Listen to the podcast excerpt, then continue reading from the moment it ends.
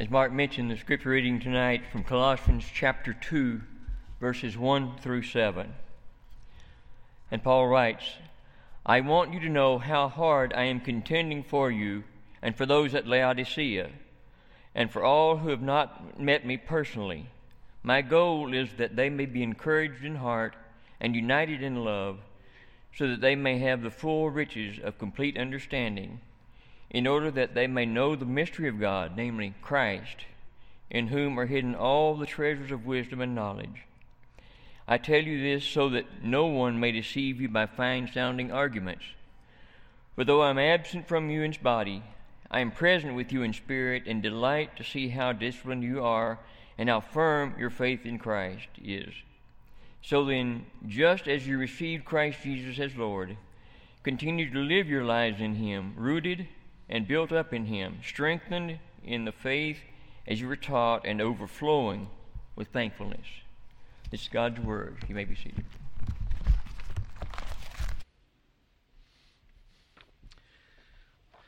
Before we pray, um, want to uh, communicate that this Thursday, Ann Englert and uh, Karen Taylor Smith are going to be heading to St. Lucia on a short-term mission trip, and we want to, uh, and we're going to do that right now as, I, as we pray about the sermon and our study tonight. We also want to pray for God to use these, these two young women in, uh, in a way to bring glory to Him and encourage people in, uh, in a country other than their own. And so uh, let's bow our heads, join our hearts, and let's ask God to bless them and to bless us and, and for His name to be glorified in all that we do.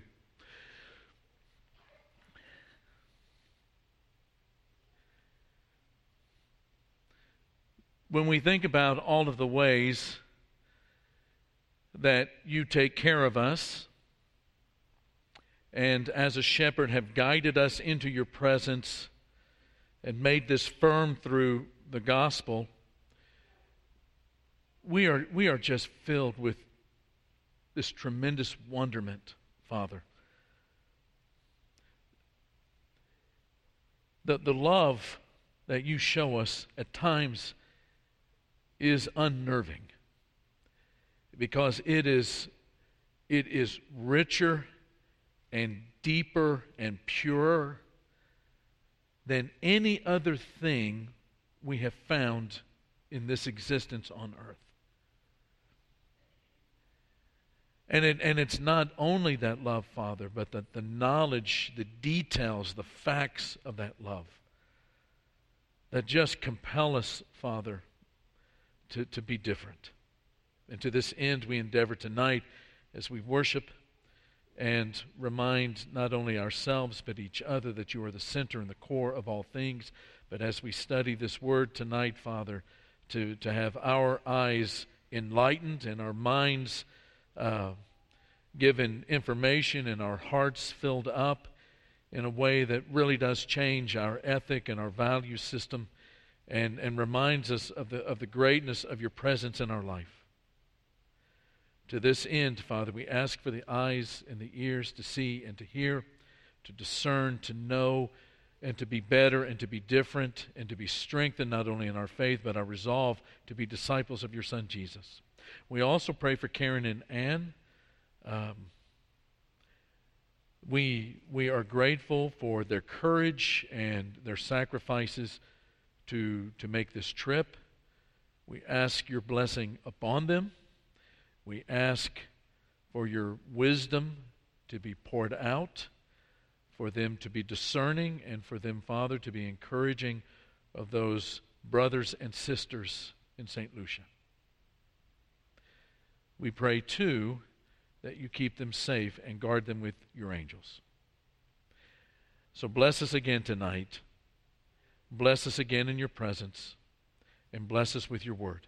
And we pray this in Jesus' name. Amen. Um, it's been a long time since uh, I started a sermon with a joke. Was a little hesitant to tell this one, but uh, there's a little boy that went up to his grandfather and asked him if he would make a sound like a frog. And the grandfather said, "I think I can do that, but why in the world would you want me to do that?" Little boy replied, Dad said, when you croak, we're going to go to Disneyland. the moral of that story is that sometimes we're not all that concerned about other people's bodies. Now, we can forgive the little boy, but it's hard to handle how churches, in fact, probably a lot of churches, delight in the struggles of another church.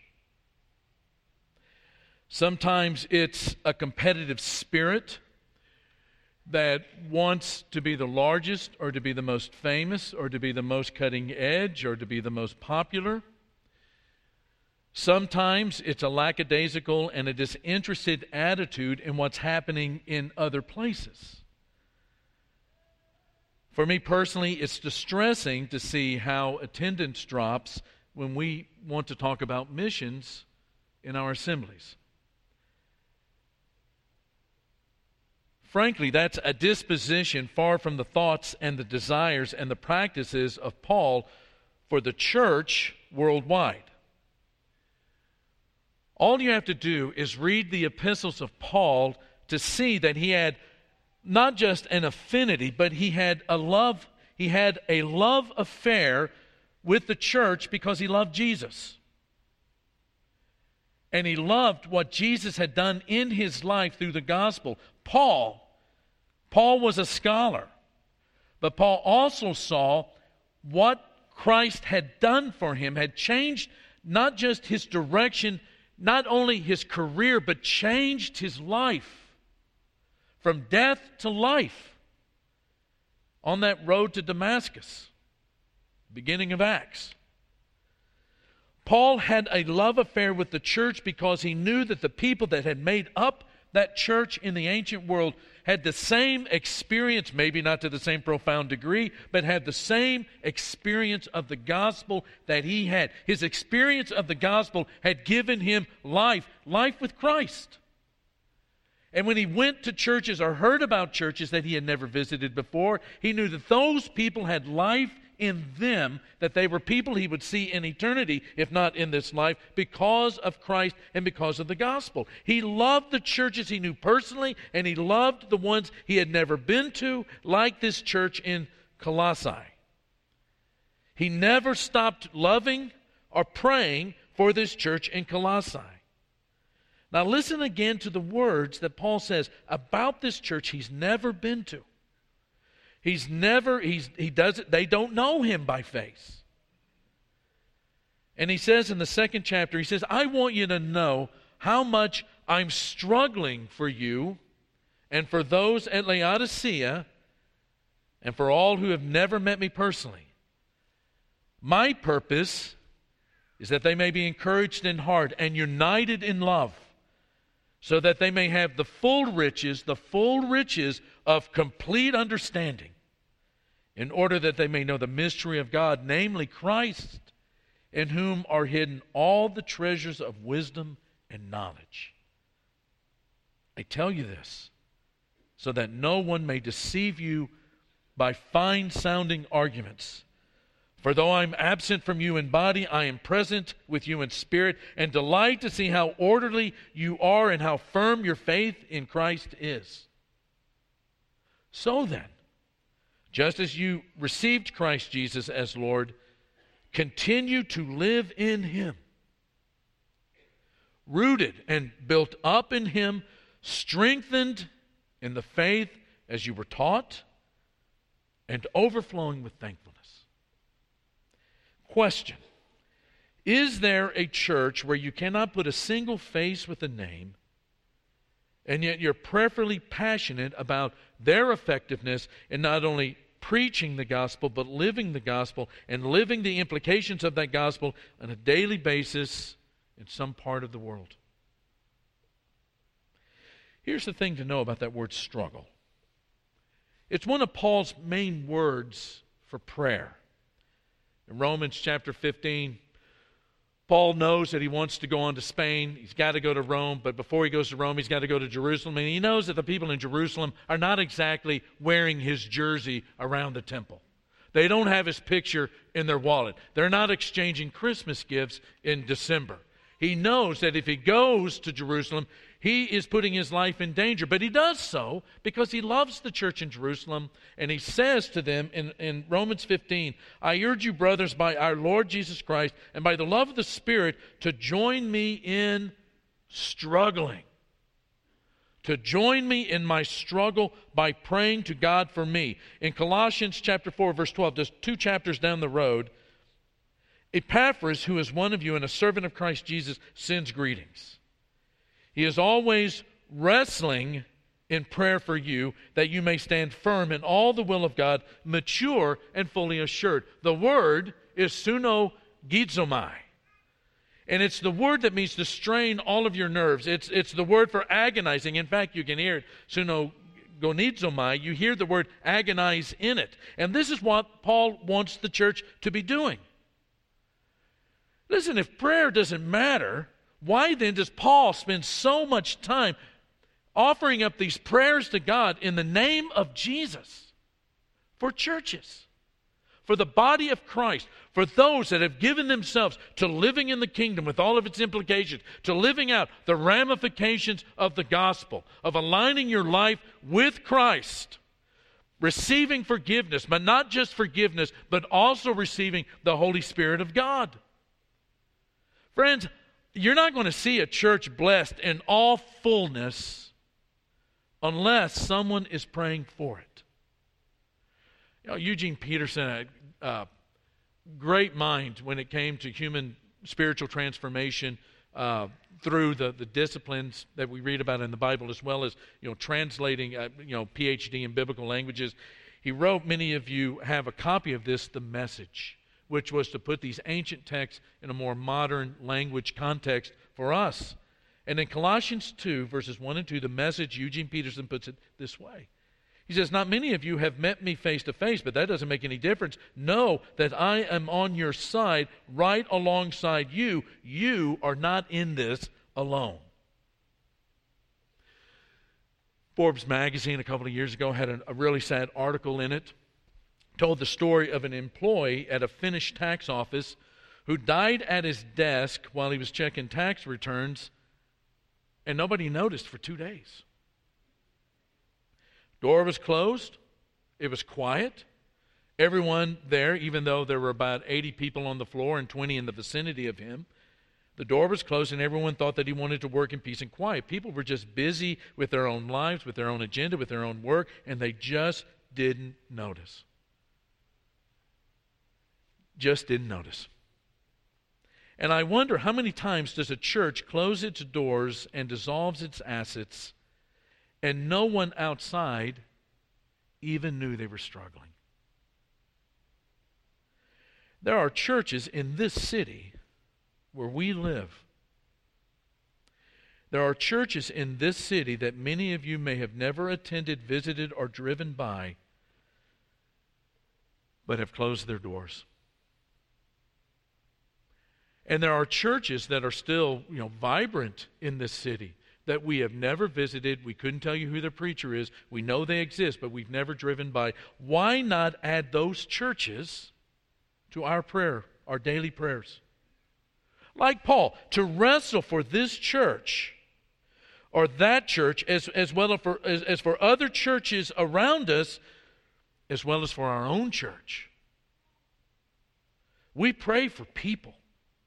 We need to pray like Paul did for churches to thrive and to flourish and to be light and beacons of the gospel in whatever city they are planted.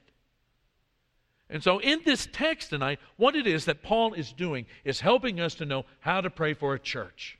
We find some of the same material in Ephesians. Ephesians and Colossians have a lot of the same material. You'll find some of this as well in Ephesians. The first thing that Paul teaches us in this text, beginning in verse 2, is we are to pray for churches to be united and loving. We are to pray for churches to be united and loving. There is a church, uh, this is not a church that is uh, unknown to me. It is a church that Ellen and I ministered to for six years in a foreign country. There's not a day that goes by that I see the sunset that I don't think about that church. And even though it's been more than 20 years since I have ministered with that church or lived in that country, still we pray for the people in that church, the leadership of that church, for that church in that city to flourish and to thrive. And when persecution comes or there are tough times, to have a certain kind of a buoyancy or a poise in the tough times and to be vibrant in their love and to be united in their love for each other and to be the body of Christ in the capital city of the fifth largest nation in the world. Paul in Colossians 2, verse 2 says, My purpose is that they may be encouraged in heart and united in love, so that they may have the full riches of complete understanding in order that they might know the mystery of God, namely Christ. When you think about that prayer, does it sound vaguely similar to another prayer? It reminds me of, of what Jesus prayed in, in John chapter 17. John chapter 17, you know the story. Jesus is getting ready to go to the cross that last week of his life, you sort of see a ramped up energy and a ramped up dynamic when it comes to his teaching and pleading with people to understand not only that he is the Messiah, but what it means for him to be the Messiah. And to understand it in light of the cross, and to understand it in light of what it is that God is trying to do with his kingdom breaking forth on the earth.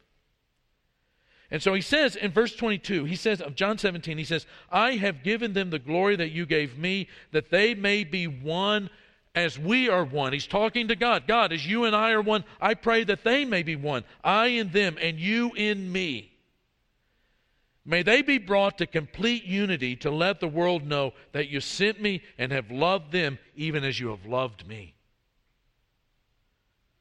See these false teachers as we've already seen in chapter 1. These false teachers were coming into the church at Colossae and they were trying to divide it with false doctrine and false teaching and with myths and these kinds of things. And Paul is letting them know, I'm, I'm, I'm in this with you. I know what's going on. I know how troubled you are and how you're struggling right now. Let me, let me tell you that I'm praying for this church, Paul writes to them, that you will stay united in love rather than picking each other apart with some of the stuff that's going on in that church. And quite frankly, church, every church, even ours, struggles with flaws and warts. What keeps us unified is not that we agree perfectly on every single issue, but that we are one in Christ because we are united by the love of Christ. We love the church that exists in reality, not in some fantasy world where humans never make mistakes. If that was true, then Paul wouldn't have to write to the church in, uh, in Ephesus that you need to forgive each other as Christ has forgiven you. He's not writing that about people outside of the church. He's writing to the people inside of the church. You know what? People inside of that church were really getting after each other. And Paul says, if you've been forgiven in Christ, how much forgiveness did you receive? All you needed, everything, until forgiveness just overflowed. That's what you're supposed to show to other people in the church in order to remain a united body. In reality, we do not love the church primarily because of the people. With that said, I say primarily. We love each other. And there are people in this church that I love dearly. But we do not love the church primarily because of the people in it, but because of the one who died for it. So in Ephesians 5, Paul says, you know, you need to be imitators of God as dearly loved children and live a life of love. Just as Christ loved us and gave himself up for us as a fragrant offering and sacrifice to God. Paul, when he's writing to the Colossians, very next chapter, he's going to say, Therefore, as God's chosen people, holy and dearly loved, clothe yourselves with compassion and kindness and humility and gentleness and patience. You know what you need to do, Colossae? Bear with each other and forgive whatever grievances you may have against one another. Forgive as the Lord forgave you. And over all of these virtues, put on love, which binds them all together in perfect unity. Outside of the gospel, and, and God's Spirit and God's Word and my own Damascus Road encounter with the Christ, the most dynamic change agent in my life has been the love of my wife. My wife loves me for reasons only known to herself, perhaps. But I understand that love. I, I know, I know the flavor and the genuineness and the authenticity of her love for me.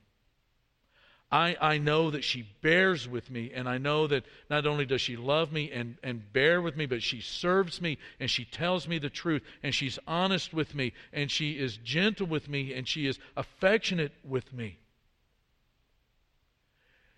What am I supposed to do with the experience of a love like that? If not change completely.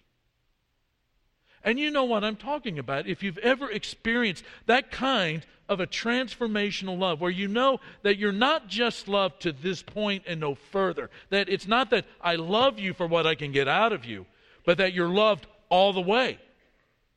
Loved all the way. That's a human example and a human experience of what it is to experience the love of Christ through the gospel.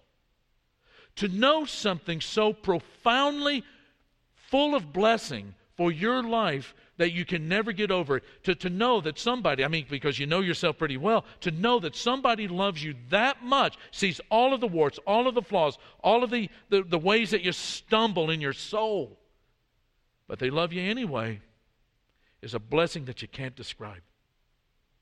But it is a blessing and a love that you live worthy of. I, have told you about Ellen and I. We, we love this show called Poldark. It's on PBS. A masterpiece Theater. It's, uh, it's based on the books by Winston Graham about, you know, this English dude right after the Revolutionary War is returning to England, starting his life all over again. He's, he's, um, when he returns, he finds basically all of his life, family, property, everything is in shambles. And when he gets back, the love of his life is engaged to his cousin. Well, he accepts all of that, and, and he's as you can imagine, having been wounded in the American Revolutionary War and coming back and finding even deeper wounds, that, that he's a broken individual. But he does pick up the pieces. He gets back to the work of restoring his family property. In the meantime, he does something unthinkable. He, he marries a woman from across the tracks. She is beautiful. Her name is Demelza. She's his kitchen cook. She is clever. She's hardworking. She's kind, but she's from the other side of the tracks. She's not of his station. She is way below him, but he marries her instead, or uh, instead of the social convention of his day. It creates this gossipy scandal among the landed gentry of his day. She says yes, they're married, but she does not think that she will ever hear the word from her husband that he loves her. How could someone from his station love someone like her? At the same time, she begins to take a lot of heat from the wealthy women of Ross Poldark's station as she begins to interact with them as his wife. And, and one night, um, in a moment of, of despair, she's distraught at the idea that she will never be accepted, never embraced, never approved. And in a moment of despair, she asks her husband, Poldark, why he married her. And he's like a typical guy. He doesn't uh, catch on to the emotion right there at first, but then he begins to see that this is a very serious question because it's the question of her life. And he says, I am your servant, and I love you with all of my heart. Those three simple words, I love you, they just melt her down. And that's all it took to completely transform her. And it changed the servant girl into the lady of the estate. It's what love does we would have few, fewer struggles, I think, with each other if we struggled more for each other in prayer. Asking God to give you the same blessing that you want Him to give you. Colossians 2, verse 2 so that they may have the full riches of complete understanding, in order that they may know the mystery of God, namely Christ. So you pray for churches to be united, and you pray for them to be loving with each other. But you also pray for minds to be full of heavenly wisdom. The big question in the world today is where do you go to find how life works? Where do you go to find how life works? I mean, most of the time people go to Facebook and they throw the question out there How do you make an omelet without burning it? How do you boil an egg and it's soft and not hard? People just want to know how life works. This is something that Paul would pray, though, for other people. He would pray about that.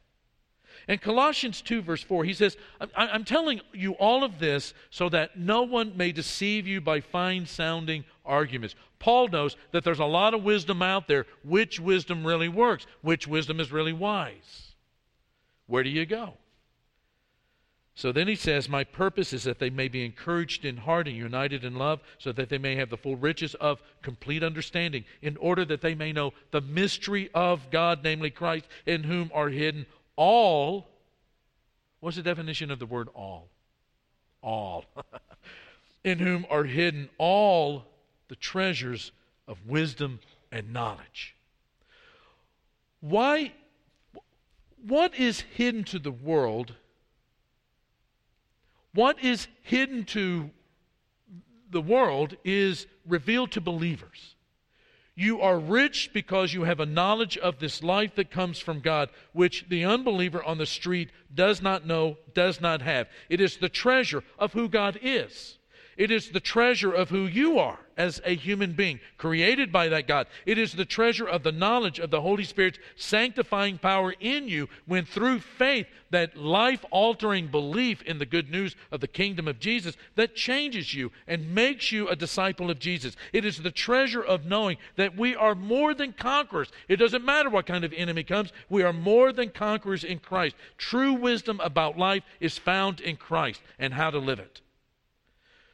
The Good News Bible puts verse 3 this way He is the key that opens all the hidden treasures of God's wisdom and knowledge. I say to that, Amen.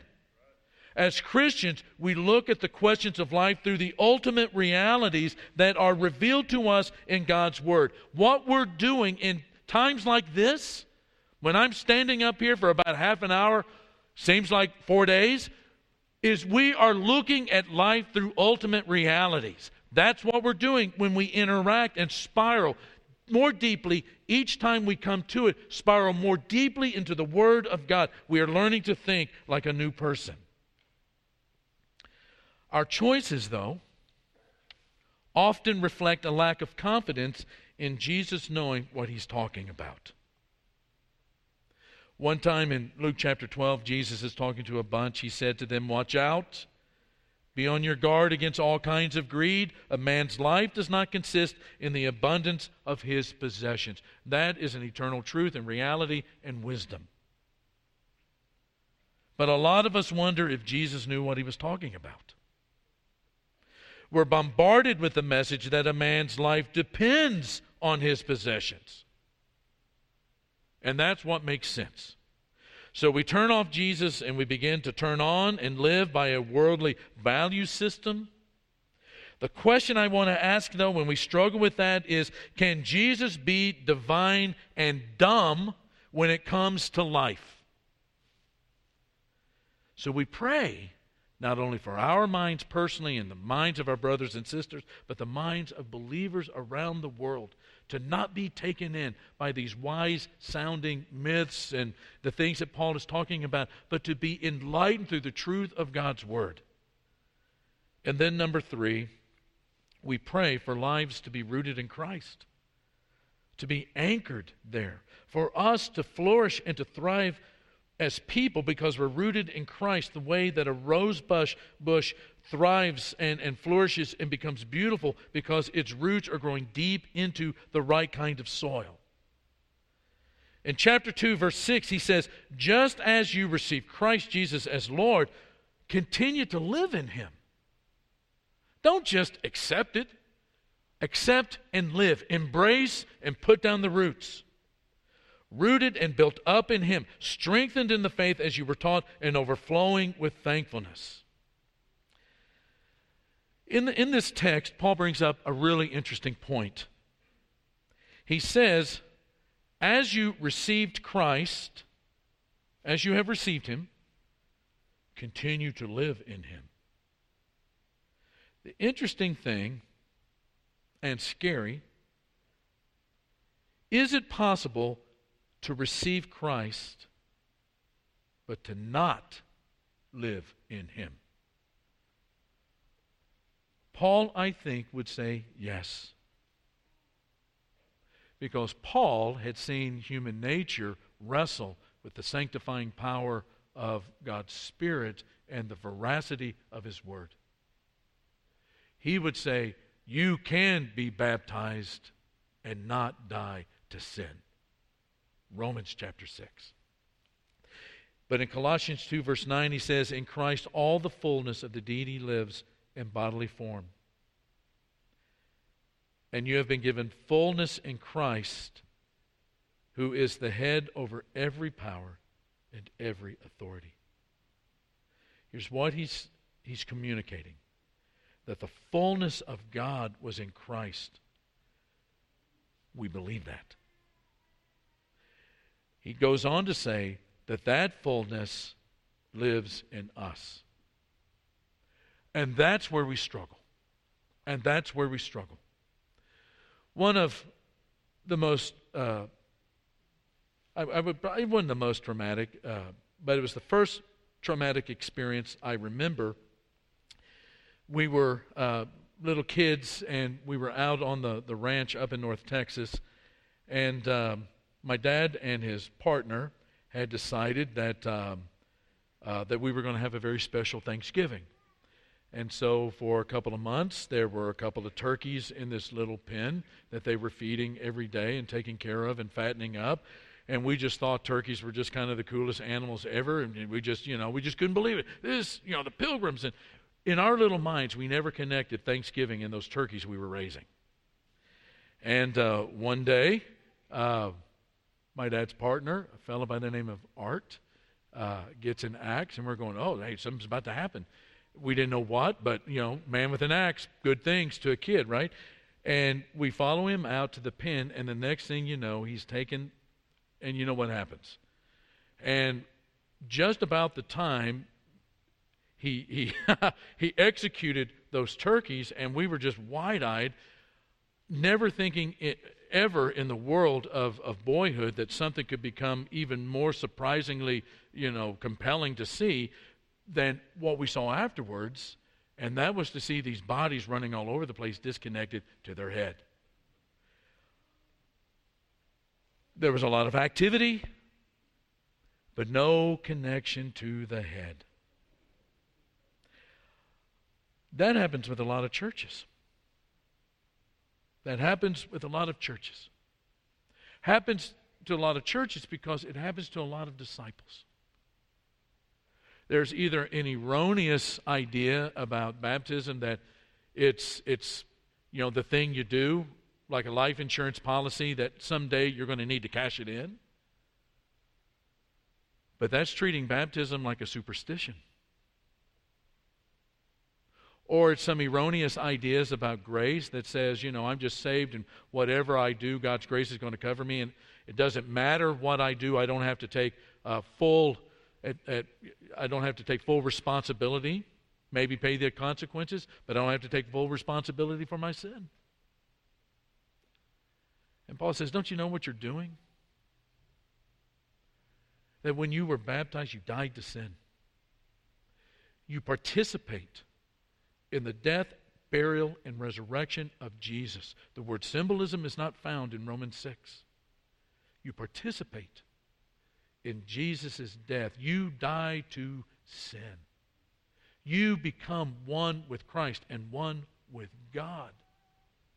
When you believe the gospel and you confess that you are no longer the Lord of your life, but that God is because God created you, and you confess that, that lordship and you make that repentance, which is to move your life 180 degrees in the opposite direction. That is, you move in direction of God. Baptism is about aligning your life up with the will of God in your life, as well as receiving the, the washing away of your sins, as well as receiving the gift of the Holy Spirit.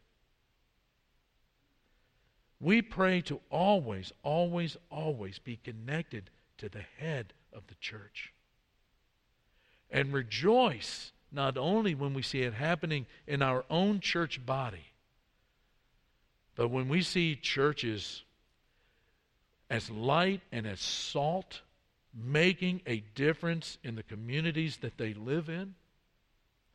And we pray for them when we hear about hardships. And we pray for them when, when their leadership stumbles and there's that period of awkwardness in the movement of that church because of, of leadership having stumbled, we pray for them to be rooted. We pray for them to be united. We pray for them to know that life transforming, life altering love that comes to them through Christ from God.